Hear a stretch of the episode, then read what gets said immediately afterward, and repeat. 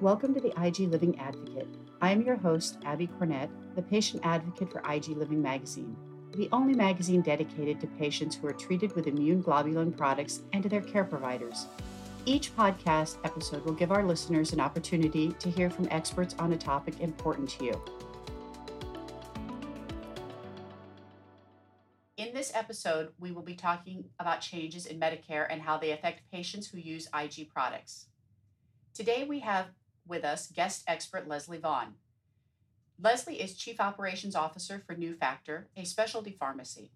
Leslie has been a licensed pharmacist since 1990 and has spent the majority of her career in the home infusion specialty pharmacy space with a specific focus on immunoglobulin products. Leslie's expertise is in both clinical care and understanding reimbursement and the associated challenges faced by patients treated with immune globulin. She is a li- she's licensed in multiple states and currently is certified as an immune globulin certified pharmacist and certified specialty pharmacist. Medicare can be confusing for everyone, but for those with a chronic illness, it can be even more challenging. Today, I thought we could cover some of the questions patients might have about reimbursement and IVIG. I am frequently asked about the Medicare IVIG demonstration project. Could you please give us a little background on it? Uh, good morning, Abby. I would be happy to give a little bit of background on it. Thank you for inviting me to your podcast today. So, the Medicare IVIG demonstration project has been in effect since October of 2014. Um, it has been slated to end a couple of times, but twice now has been extended by Congress. So the original intent of the project, when it uh, started in October 2014, was as as noted as a pilot project to determine if adding a payment for supplies and services, specifically for nursing, would improve access to home infusion therapy for many patients with specific diagnoses receiving IVIG, and those diagnoses are very are specific to primary immune deficiency. Thank you. Um, that I know that we get a lot of questions about that, and that was very informative. Next, what are the beneficiary eligibility requirements for the demonstration project? So, eligibility is limited to beneficiaries who are covered by traditional fee for service Medicare Part B and are actively enrolled in Part B. So, it wouldn't apply to somebody who has a Medicare Advantage plan or, or any other sort of Medicare bill for denial or something along those lines. So the beneficiary needs to be receiving IVIG, so intravenous immune globulin, for one of the diagnosis codes that are currently covered by Medicare Part B in the home setting. And that includes some, but not all of the primary immune deficiency diagnosis codes. There's actually a list of 24 diagnosis codes that are covered under Medicare Part B for home infusion. Um, one thing to consider if someone is receiving some other home health services, so you know, for example, they have a home health aide coming in for diabetic, diabetic education or some other uh, other home health episode of care, there actually isn't coverage for the uh, demonstration project for the services being provided until that episode of home health care has ended. So anybody could they, they can apply and register to be part of the demonstration project, and as long as they're not under another home health episode of care, services can be billed to Medicare Part B for those services and supplies. I know the demonstration project had originally been scheduled to end last December, but it has been extended, like you mentioned before, a number of times. And it was extended through December uh, 31st, 2023. Could you please uh, tell us about the extension of the project and how that will affect patients? And do you foresee them extending it again at the end of 2023? Sure, happy to. So, as, as mentioned, when it was initially rolled out in 2014, the, the demonstration project allowed for a total of 4,000 beneficiaries to access the program. And so that's 4,000 distinct patients, not necessarily 4,000 patients at, at any one given time. So, one of the things in the latest extension, and, and so for example, if you have you were on a demonstration project getting IVIG, and then you were changed to sub-QIG, even though you weren't still accessing the demonstration project, you counted as one of those 4,000 people. So with the extension, um, one of the nice things that was added is the actual total number of beneficiaries who can access the demonstration project went from 4,000 to 6,500. So it did it did open up registration for an additional 2,500 beneficiaries. Um, as you mentioned, it is slated to end December 2023.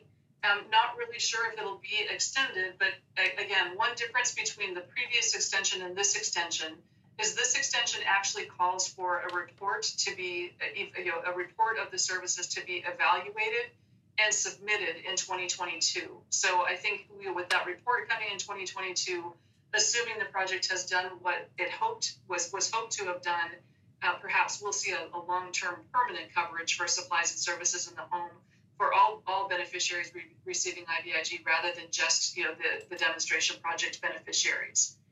Um, just you know for for informational purposes, the current rate for 2021 is $381.57, and that's for each infusion. And you know, for the most part, that that covers the cost of the services to provide the, the supplies and nursing.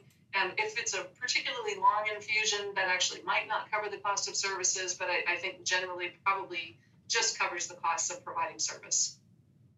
Thank you. That was really uh, a lot of information on the demonstration project, and I'm sure our listeners found it very uh, in- informative. There are a couple other topics I'd like to cover today. Um, many of our listeners uh, infused subcutaneous immunoglobulins or SCIG products. Could you please go over uh, the new permanent codes for billing and nursing associated with SCIG and what patients need to know about that? Sure.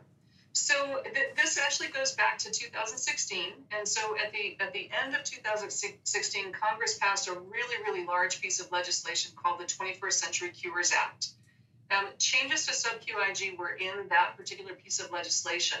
So a couple of things that happened with that. Um, the first was a way to, a change to the way that Medicare B reimburses home infusion providers for sub-QIG.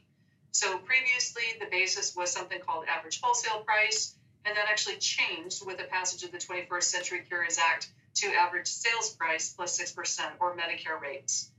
Um, that, that was a fairly significant reduction in reimbursement for the home infusion providers. So, as part of that, to offset that reduction, legislation included a requirement to determine some sort of a method to reimburse for nursing services. So from 2019 to 2021, this was accomplished by using a, a, few transitional codes, which allowed the infusion provider to bill Medicare for services when a nurse was in the home helping the patient infuse. Now, effective January 2021, the transitional codes were retired and new permanent codes were put in place. So there are two specific codes to sub-QIG. There's G0089, and that allows the home infusion provider to bill for the initial visit or you know the, the initial teaching visit. And then the second is G0069, which allows the home infusion provider to bill for subsequent visits that are either to continue teaching or in some cases, if a patient can't become independent with their own therapy, there is now coverage for long-term nursing services. Um, again, the, the rates um, the rates vary by state, so each state has a little bit of a different you know look at, at how they're going to reimburse the home infusion providers for that. Um, for the initial visit, it ranges from around $250 to $340 for the initial visit, and then for subsequent visits, it ranges from about $150 to $200.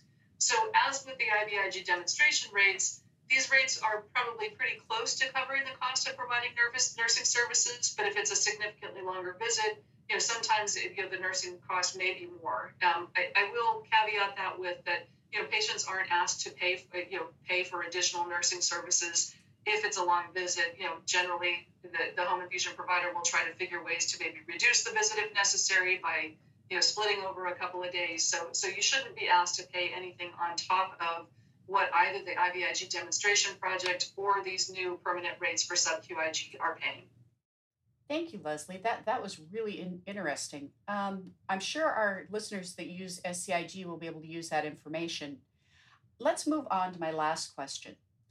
Can you explain the changes in coverage for Hizentra for chronic inflammatory um, demyelinating polyneuropathy, also known as CIDP, um, from the Part D to Part B at home? Yep, happy to. So this was effective as of July 18th of 2021 of this year. So there was a change made to um, the way that, that Medicare is covering Hizentra for CIDP. And prior to this change, Hizentra was generally covered under the Part D as a dog benefit. But with this change, um, it actually is now covered under what's called the external infusion pump policy. So the, the change to the ex- external infusion pump policy was specifically to add coverage for for CIDP and, and a very specific diagnosis code G61.81, and it's now shifted under the Medicare Part D benefit. So for patients with G61.81 CIDP getting Hizentra and infusing it with a pump, their coverage would now shift from Part D as in dog to Part B as in boy. Um, this could have some impact to the home infusion specialty pharmacy providers. As, as I mentioned earlier, the 21st Century Cures Act changed the way that sub-QIG was reimbursed and, and kind of you know really re- reduce that reimbursement. So you may find in some situations that home infusion or specialty pharmacy providers may struggle to continue to provide services at this current reimbursement rate. And the reason for that is that the cost to acquire the drug is very close to what the reimbursement rate is. Now, again, the nice thing is with the new permanent nursing code, some of that reduction in, in reimbursement is offset. Um, there is also a small payment for the pump and the supplies. So um, we'll see how how things change with Hizentra uh, switching to the Part B benefit for these patients with CIDP. Um, and very similar to the IVIG demonstration project, really the goal of this change was stated as trying to improve access for patients to receive care in the home. So we'll see how that changes um, and watch that that new trend over the next couple of months and years. Thank you, Leslie. It's been a real pleasure to have you today as our guest. Uh, I want to thank you again for joining us to discuss the changes in Medicare and how they can affect patients that are treated with IG products. Um, listeners, I'd like to thank you again for joining us today. Additional information regarding this podcast can be found on our website at www.igliving.com. If you have a question that was not answered, please contact me at acornett at igliving.com. Look for the next IG Living podcast announcement on our website for the opportunity to submit your questions. IG Living Advocate is a copyright production of IG Living magazine, published by FFF Enterprises, and is the only magazine for immune globulin community, comprised of patients who suffer from chronic illness and their caregivers.